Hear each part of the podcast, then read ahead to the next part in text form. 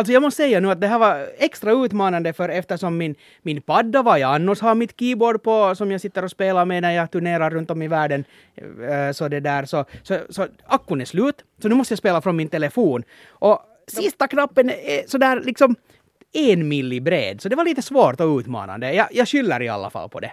Sälj, sälj. Ja.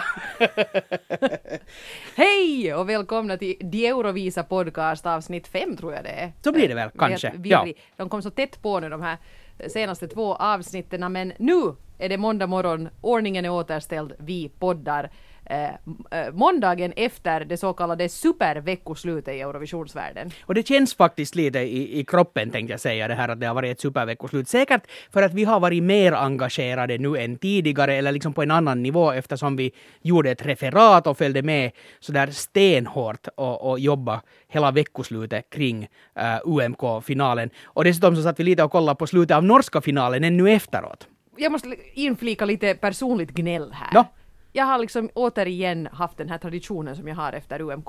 Jag har sån baksmälla morgonen efter UMK-finalen. Och vi går ju aldrig på den där festen. Nej, nej, vi vi kom tillbaka, vi var här och refererade UMK-finalen, vi kom tillbaka här faktiskt till ditt arbetsrum och så märkte vi att oj, att nu avgörs norska eh, MGP och då tittade vi på det och sen var klockan lite över tolv, då tog jag snällt en taxi hem, åt en smörgås, gick och la mig och nästa morgon blä. ja. Jätteorättvist. Jag, jag tänkte ju liksom att, att festen var där på mitt rum men, men ja, jo, jag är ju ledsen om, om du inte upplevde det som så. Jag tycker trakteringen var lite begränsad. Ja, som, som, man, som man bäddar. Nej, men ja. den här officiella festen har, har, vi faktiskt aldrig varit på. Och det är nog liksom... Man är så trött. No, det är just det att, att, att, man spänner ändå för den här livesändningen. Det var ganska tätt, in, just innan livesändningen så var det ännu ett genrep som vi följde med och kollade. Att, att, att hur liksom funkar vårt manuskript och hur ska vi göra med hela tajmingen och vad ska sägas när och hur och göra ännu lite finjusteringar. Så, så, så det, det, det tar nog på.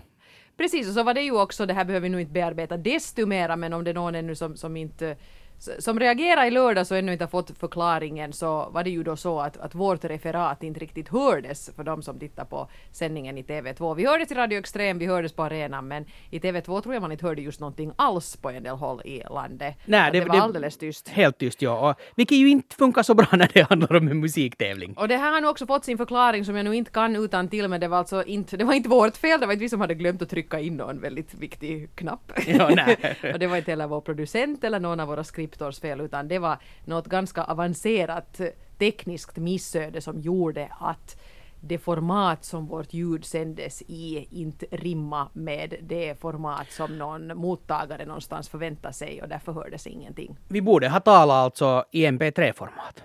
Det är, det det? Alltid ska vi försöka jag talar i vav. där med vav. Ja, för, för jag ville ha så hög kvalitet, hög kvalitet på vår läppar som möjligt. Det, var nu, det var nu typ det som hände. Eh, men i alla fall, det hoppas vi att inte händer på nytt och vi måste nu ändå, fast det inte var vårt fel, så ursäkta nu till er som faktiskt hade sett fram emot att få höra våra vackra röster och koka mm. synpunkter om saker och ting. Det referatet finns på arenan om man vill se på det och höra på det. Mm, framförallt så är det. i efterskott. Men huvudsaken var ju ändå att Finland fick en kandidat och en fick bra. en bra kandidat. Så, så om, om vi ska lite sammanfatta UMK. Absolut. Uh, jag måste säga, det är alltid roligt det här när man försöker tippa och ha sig på förhand. Och varje år så påminns jag också om det här att ingenting är avgjort före man ser de här finalframträdandena. Och om Sandja så måste vi ju säga det att på basis av hur hon uppträdde på en del repetitioner. Eller, så, eller semin som eller hon i. semifinalen så ja. tror jag inte att hon skulle ha vunnit. Men det spelar ingen roll när man gör ett sånt sjujädrans lyft sen när det gäller, som hon gjorde på lördag kväll. Hon var den vars kurva liksom pekar klarast uppåt, för det var intressant ännu på fredag kväll efter det genrep vi hade sett där, så, så kändes det som att Barbecue Barbies var nästan lite överlägsna. Alla andra var lite trevande och jo. de var lika stabila som alltid. Lika stabila som alltid. De hade just den här kamerakontakten och den här självsäkerheten, visste precis vad de gjorde. Och det kändes så att no, av alla de här med tanke på Eurovisionen så är det absolut Barbecue Barbies som vi borde skicka. Men sen redan på eftermiddagens genrep så såg man att alla andra höjde nivån. Ja, och i då var det inte lika klart längre. Nej, och i kombination med att, att äh, eh, vad heter det, Barbecue Barbies inte körde något pyro för man valde att spara pengar tydligen och, och, och sådär. Vilket kan ha varit ett litet misstag med tanke på att då, det var det som jurygrupperna såg Mm, och la sina röster på basis av, av eh, det framträdande.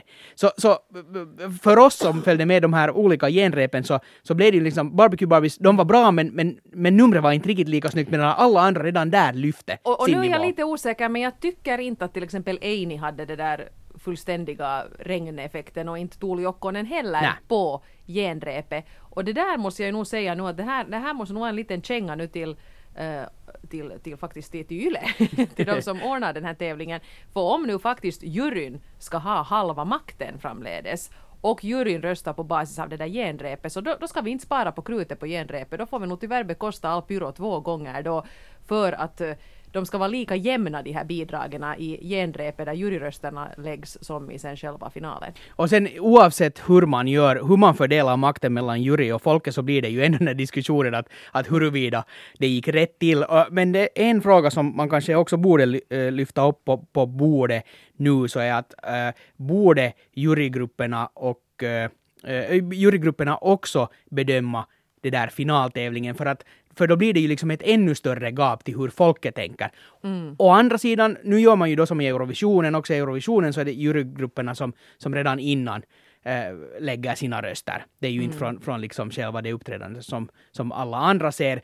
Och, och om man nu ska leta efter den bästa artisten och det bästa numret så, så är det ju kanske bra att man sprider det över flera gånger, för just eftersom en del kan vara sådär ibland jättedåliga och ibland helt super, alltså ojämna helt enkelt. Så, så då får man ju en större eh, spridning och kanske har lättare att hitta den där som håller hela vägen.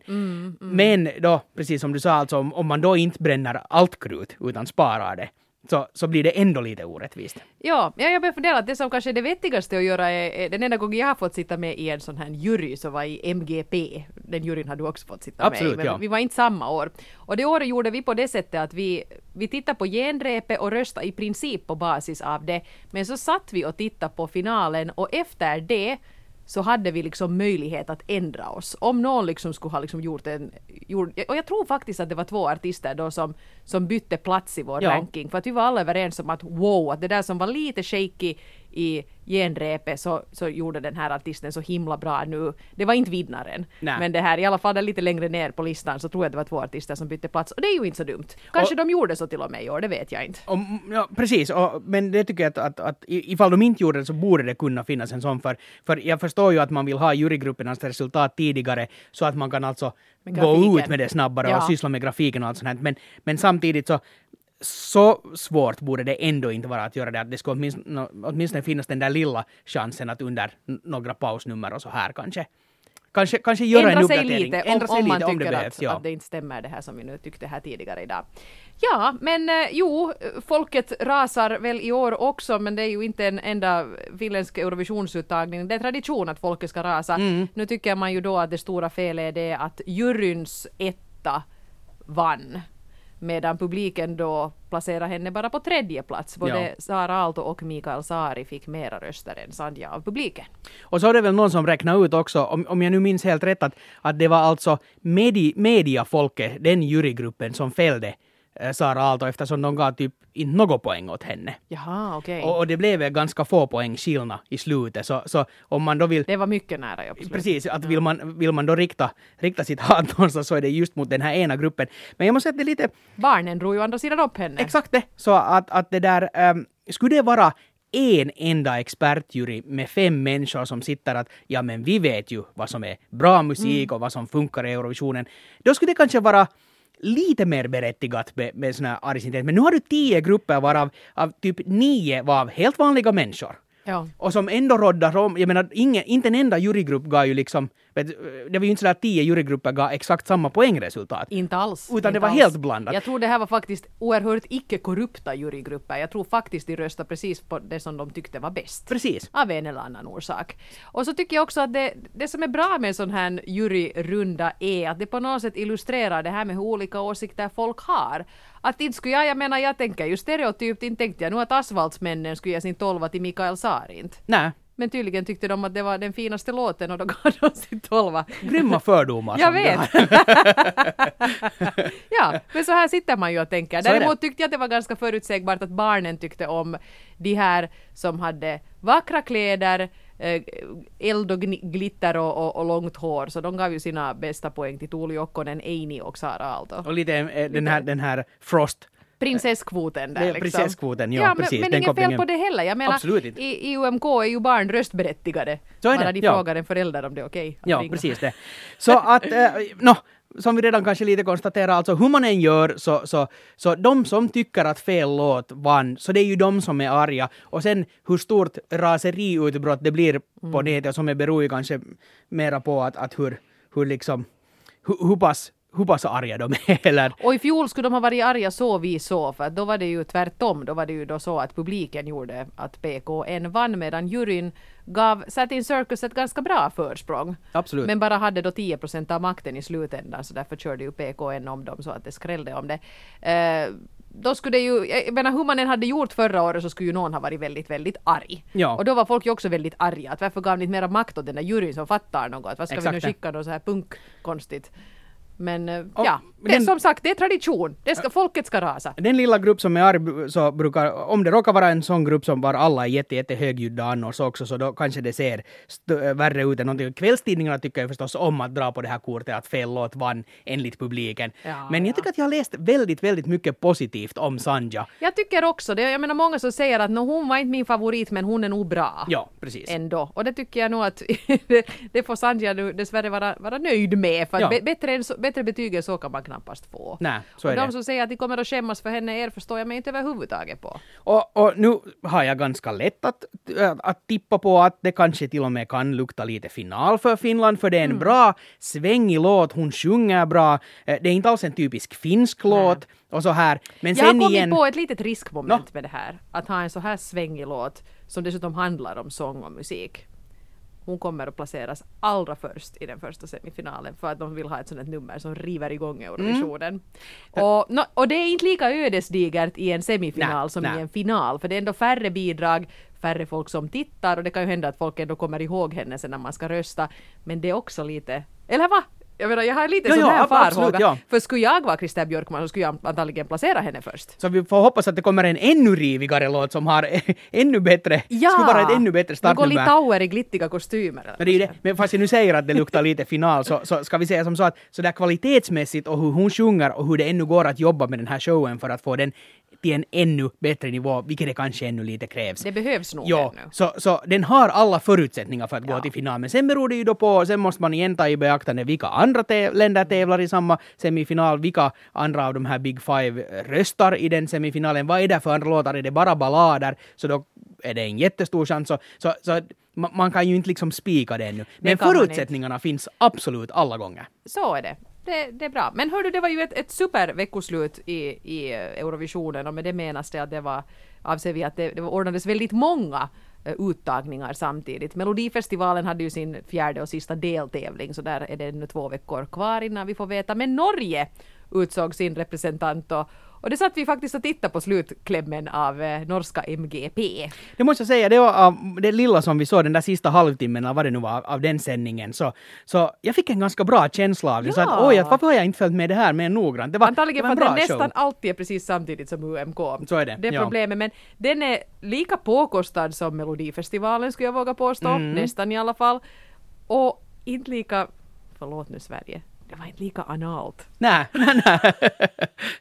Åtminstone, Mer avslappnat, mer roligt. åtminstone den här sista, sista delen av, av den sista sändningen i MGP. Så ja, det var, det var avslappnat. De, de hade jätteroligt, ett roligt sätt och avslappnat sätt hur de lyfte fram och hylla sådana som har tävlat tidigare. Både sådana som har vunnit och sådana som har liksom förlorat för att skämt ut sig lite tyckte Precis. man i tiderna. Det var, det var skoj, det var bra, bra TV helt enkelt. Jag blev hemskt, jag kände mig liksom en liten, lite som en outsider, att voi voi att jag inte, voi uttryckligen, att jag inte känner till de här grejerna bättre för att norsk och dessutom ju Norge din favorit i Eurovisionen år efter år. Traditionellt ja. Traditionellt ja. Och kanske det lite lutar mot att det blir så i år också. Ja, vi får se. Vi får se. Ja, Icebreaker heter vinnarlåten. eh, åtminstone av dem, de hade någon sorts superfinal var det var typ fyra låtar kvar Ja, som precis. folk ännu fick rösta på och Varav en var den här lokala päijät slash Sean Badan. eh, Freddy Kalas, ja. Freddy Kalas, det finns liksom en sån ensemble i varje land.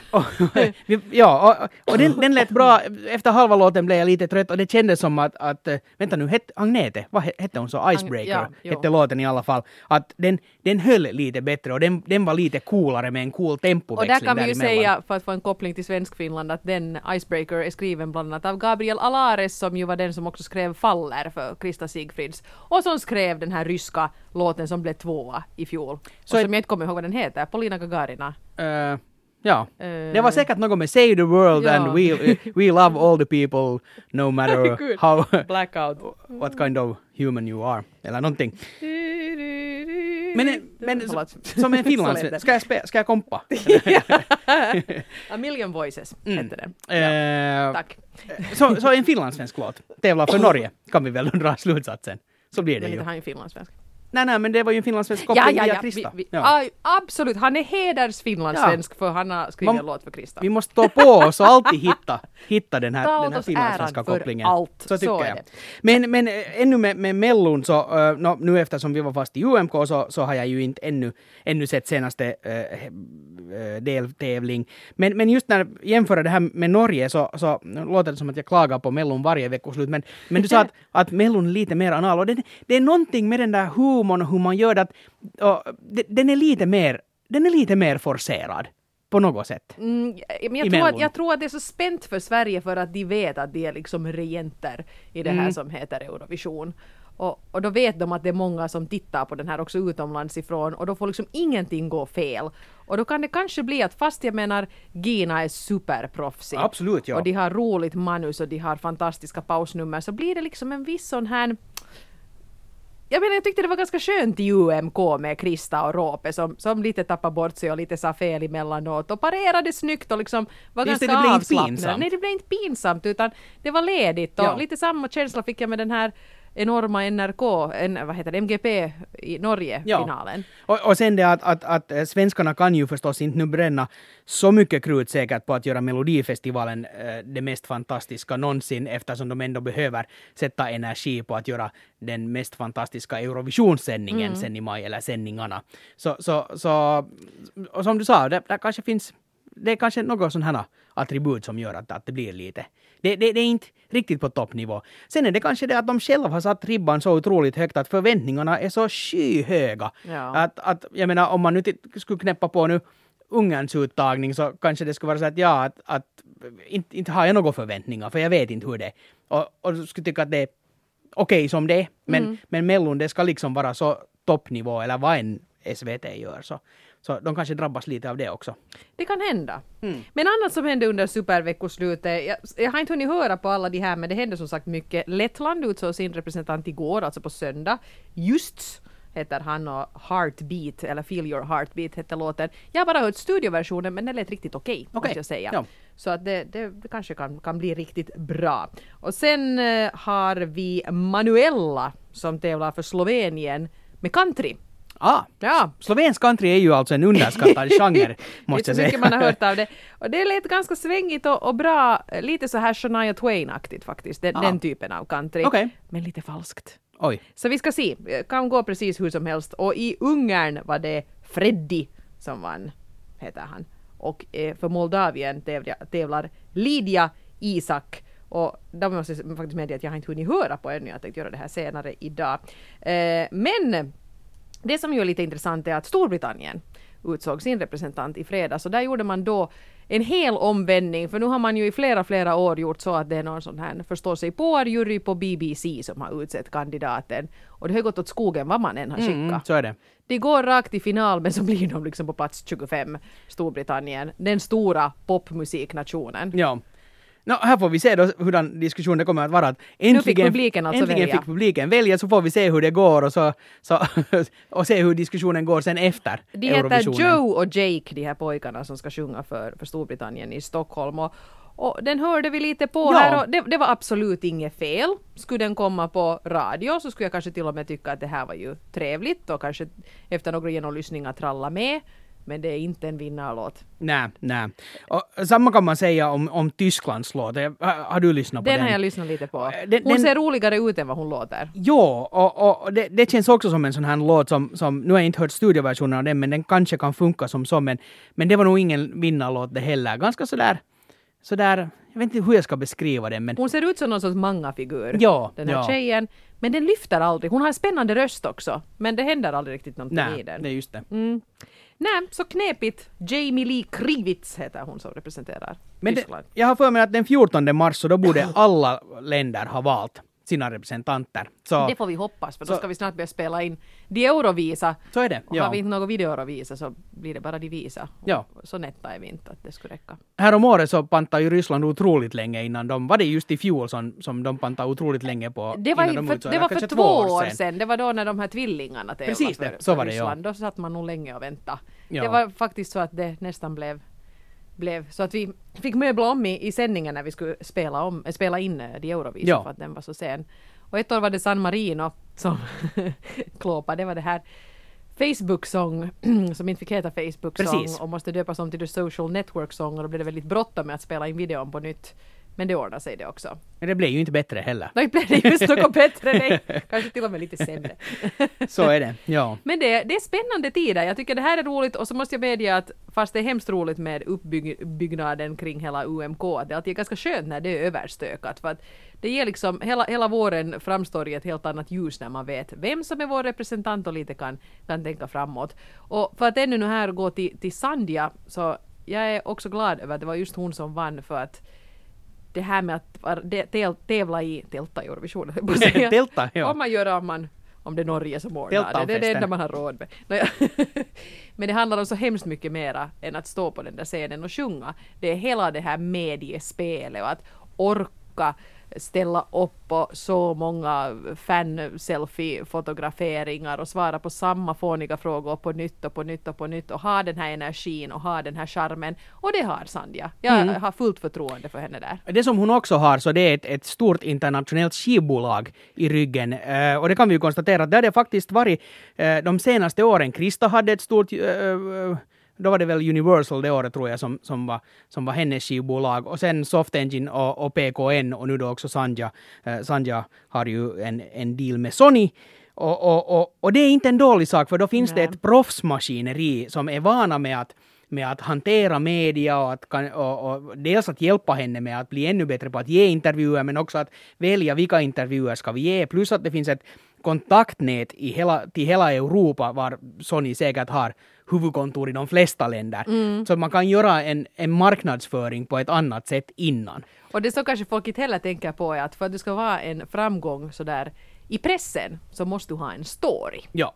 Och i fjol var det ju liksom storyn serverar ju sig själv eftersom PK är ett punkband var de har olika former av funktionsnedsättningar. Ja. Det, var liksom, det behövdes inte mera story än det. Det liksom är en sån här survival-grej redan i det. Eh, Soft Engine var svårare, men Mm. de var å andra sidan så hemskt unga så då kunde man säga att "Nå, de är nu sådana underbarn. Men Krista hade ju en solklar story. Det är Absolut. så att jag vill att någon friar till mig. Punkt. Barbecue Barbie skulle ha haft det i år. Eh, Du har hela det här uh, rockbandet som då, då är tjejer, fast jag nu inte tycker att man ska fokusera på det. Det är ju ett De är- rockband. de är men kvinnor. De är kvinnor och, och en av dem dessutom uh, höggravid. Ja. Så, så där finns också en story. Väldigt rock'n'roll om det skulle ha blivit så att Barbecue Barbies åkte till Stockholm Ja. och skulle ha haft ett spädbarn med sig. Det skulle ha blivit en jättebra story. Ja. Väldigt, väldigt tungt faktiskt för, för mor och kanske, nej inte för barnet. Det går nog bra. Men det där, om nu Petra man vet ju det- ingenting i det där skedet. Hade inte Petra med den riktigt, riktigt? Jo, hon, Eller hade, hon hade en spädis som En låg på ett spädis med, ja. hotellrum i, Malmö Ja. tillsammans med sin mommo och vänta. Ja. Så, så jag menar, det, det går att ordna helt tydligt. Superkvinnor finns det lite varstans. Och E- Estlands, eh, hette hon, hon Birgit eller vad hette hon som var, som var Hon var också i- jättegravid. sådär super Jurassic gravid. Hon blev bara större och större under Ja. Eurovisionsveckan. Det kändes nog faktiskt lite sådär att här kan det säga ploff. ja, när som helst. Men eh, Sanja behöver nu då en story, så det håller man säkert på och kokar ihop nu. Men jag menar det finns mycket att ta ifrån där. Jag tycker det är till exempel väldigt sympatiskt att hon är en sån här självlärd musiker. och egentligen är sjukvårdare. Ja. Precis. redan det kan man börja bygga på av. Ja, och sen, sen, sen tror jag nog också det, det hjälper det att det inte är en typisk finländsk låt som låter som någonting som man skulle förvänta sig från Finland. Fast jag tror nog att efter i fjol så är det så att okej, vi vet aldrig vad det kommer från Finland. Men kanske inte just en sån här positiv glad låt med, en sån tjej som hon är. Så, så, så det, det, det, det är ganska sällsynt. frågan är i hur, stor, hur hög grad Europa kommer att jämföra henne med Laura Voutilainen. Mm, ja. Sån här tuff och glad korthårig brud som sjunger en uptempo-låt. Fast jag tror att här kommer att bli... Nu, nu har jag ju ingen aning, men, men jag har ett minne av, okej det var förstås en helt annan tid, men att, att, att Laura Voutilainen så här appearance, så, den var lite ändå kall. Det På kan något hända. sätt. Men, Ja. Medan Sanja hade det var liksom varma färger åtminstone nu i UMK-finalen. Och, Mm, och det, det var liksom, det var mer glädje. Eh, Hon känns mer spontan kanske. Ja, precis, Eh, Och precis. det kan ju också vara det att det är en fördel att inte vara en så rutinerad artist som Laura Voutilainen var. Liksom, som var sådär att nu, nu gör jag det här som jag kan utan Precis. att Sandra gör det som hon är. Ja. Men det kommer nog att bli, Så det kommer att bli jättebra. Det tror jag också. Det är jag helt övertygad Och överlag UMK i år, så det kändes faktiskt som att en, en jätte, jättebra final, ganska hög nivå och eh, det var också många bra låtar som blev utanför. Det stämmer. utanför det finalen. stämmer. Jag tycker faktiskt att alla de som tog sig till det här skedet, att de, de var med i semifinaler. Så där fanns mycket fint. Och jag menar, eh, jag tyckte många av mina sådana här personliga favoriter trillade ju av på vägen. Jag tyckte att Guzani Brothers och Pum Pum var en rolig sån här partylåt. Rafaela Truda skulle absolut ha, ha förtjänat en, en finalplats. Ja. Eh, Det blev nu inte så den här gången. Och, så var det flera andra också som jag gillade. Och eftersom jag redan ganska tidigt i höstas fick vara med och höra eh, en del av de demon som skickades in och, och ge min input till vilka jag tycker att borde Ja, så du har hört gå de som inte ens tog sig till det? Precis, och där fanns också väldigt mycket bra som, som, som jag har hört sen som färdiga versioner efteråt som kanske till och med har spelats på radio och som jag tycker att, att det här skulle också ha varit finalkvalitet. Man kan haja till om man hör en låt på radio som är färsk, inhemsk och tre minuter lång. Ja, precis ja. no, jag, I något skede det, det kom en, en, någon låt till mig och så lyssnade jag, men varför låter den här så jäkla bekant så? Hej, jag har hört en demoversion på den här för några månader sedan. Och då visste du säkert inte kul. vem det var. Nej, nej, precis. Det, det, det är väl blindtest när ni så är det, så är det ja. Så, så det där, UMK har... Har det min- något hänt sådär att ni har tittat så här att ja, nu kommer den här låten. Aj, det var Isak Elliot. Äsch. Nej, nej. Okej, det har inte hänt ännu. men, men UMK har vind i seglen och det tycker jag att man också märkte att eh, i fjol redan såg man UMK överallt, alltså i, i kvällstidningar och så här, men det har varit ännu mer. Mm. Det, det har skrivits om det och, och eh, goda mediumet text-tv också på kommersiella kanaler så har man lyft upp det här att ikväll väljs Finlands Eurovisionsrepresentant. Eh, representant. så ett, det har varit ett stort intresse. Nej, det är i text-tv så är det det yttersta beviset Så är att det. någonting är på stigande. Allt som, det, det, det är det, är det inte text-tv man syftar på alltid om man pratar om den heliga skriften? Det- Så, är det, så jag är det. det. Sant Ja. sa du Moses. Ja. Nåja, men i alla fall, eh, det var UMK för i år. Ja. Man får knyta ihop den säcken. Där gick Sandja. Borde vi be in henne? gick förbi här i korridoren. Det var odd. Ja. Jag så här, knyta ihop säcken så sprang hon förbi. Ja. Nåja, hon såg utvilad och, och pigg ut. ja, Tuff brud. lönar sig att vila nu för in, innan maskineriet slår igång för fullt. Så är det. Eh, nästa vecka är vi tillbaka igen. Mhm. Då kanske vi kan eh, prata lite grann om andra chansen av Melodifestivalen. För nu har man egentligen möjlighet att titta på Melodifestivalen i lugn och ro. Jag har suttit och zappat nu här. I, no, faktiskt i lördags zappade jag ju inte minsta för då satt vi ju här och refererade. Men de tidigare veckorna har jag lite försökt se på båda parallellt och det har ju inte varit så jättebra. Nej, det, det är utmanande. Det är utmanande och det är ju inte riktigt någon njutning heller. Nej. Men nu ska jag titta på Melodifestivalen i lugn och ro. Och eh, så blir det faktiskt småningom dags för de Eurovisa, alltså TV-versionen, inte podden. Och det ser jag jättemycket fram emot i år. Inte minst eftersom vi får göra fem avsnitt istället för fyra. Eh, och det är vi glada för därför att det, det blir ganska det blir- har blivit lite haussigt de senaste åren för det har varit så många bidrag med och att då hinna med så mycket som möjligt av de här musikvideorna för vi vill ju inte kapa så mycket av dem och också hinna med lite diskussion så det har blivit väldigt trångt. Men nu tror vi kanske att det blir lite bättre på den punkten. Och så får vi ju hoppas att det inte kommer ännu fler länder med. I och för sig om, om, om Kina skulle, skulle delta så kanske Sara Aalto skulle ha en chans att då få representera dem så att hon inte skulle behöva vara den här eviga tvåan i Stackars Finland. människa. Eh, det måste jag nu säga om Sara Aalto. Eh, eh, alltså sympatierna finns ju nog med henne just för det att, att bli tvåa, bli tvåa, bli tvåa, bli tvåa. Men det som har varit skönt är att, att jag har inte lyckats hitta på, på internet en enda artikel som skulle ha gått igång på här är Saras tårar eller någonting sånt här. Att, att, att ingen har valt att lyfta upp den vinklingen Vi att, att hon blev tvåa igen. Ja. Och det är jätteskönt. Det är bra. Så ska, inte ska hon behöva stå ut med det här till på köpet. Mikael Sari däremot, nej. Men han har bara blivit tvåa en gång Ja. och sen trea en gång. Så. Ja, vi får se. Kanske Ja. hans kurva också pekar uppåt en vacker dag. Och som Eini sa, eh, att, att hennes kalender har ju blivit fullbokad. Så. Precis. Bara för att hon har synnats i rutan här Ja. på, på lördagskvällarna. Och det är ju bra när Ja. UMK kan ha den effekten också. Hörni, på svenska.yle.fi Eurovision hittar ni diverse nyheter och material om det som är på gång inom Eurovisionsvärlden. Likaså på vårt Facebook-konto som också heter De Eurovisa. Och så finns vi också på Twitter och Instagram. Även där, det är Eurovisa. Det är lätt att komma ihåg. Så är det. Nej men hej hörni, ha en eh, väldigt trevlig vecka och vi hörs igen eh, nästa måndag. Hej då! Får vi en slutvinjett? Ah, jo, ser du, det var... jag, jag tänkte redan att ska du nu aldrig be mig spela? Ja men jag bad ju dig spela. Det är inte över förrän mina feta fingrar spelar Ja, fel. jag, jag, ska riktigt, jag, jag sluter ögonen nu och njuter av musiken. Jag tänkte bara kolla med dig, att är det ett bra sound eller vill du ha någonting annat? Jag trodde det var vinjetten. Nej, nej, det var ju bara... Det var ett jättefint sound. Ja. Go for it.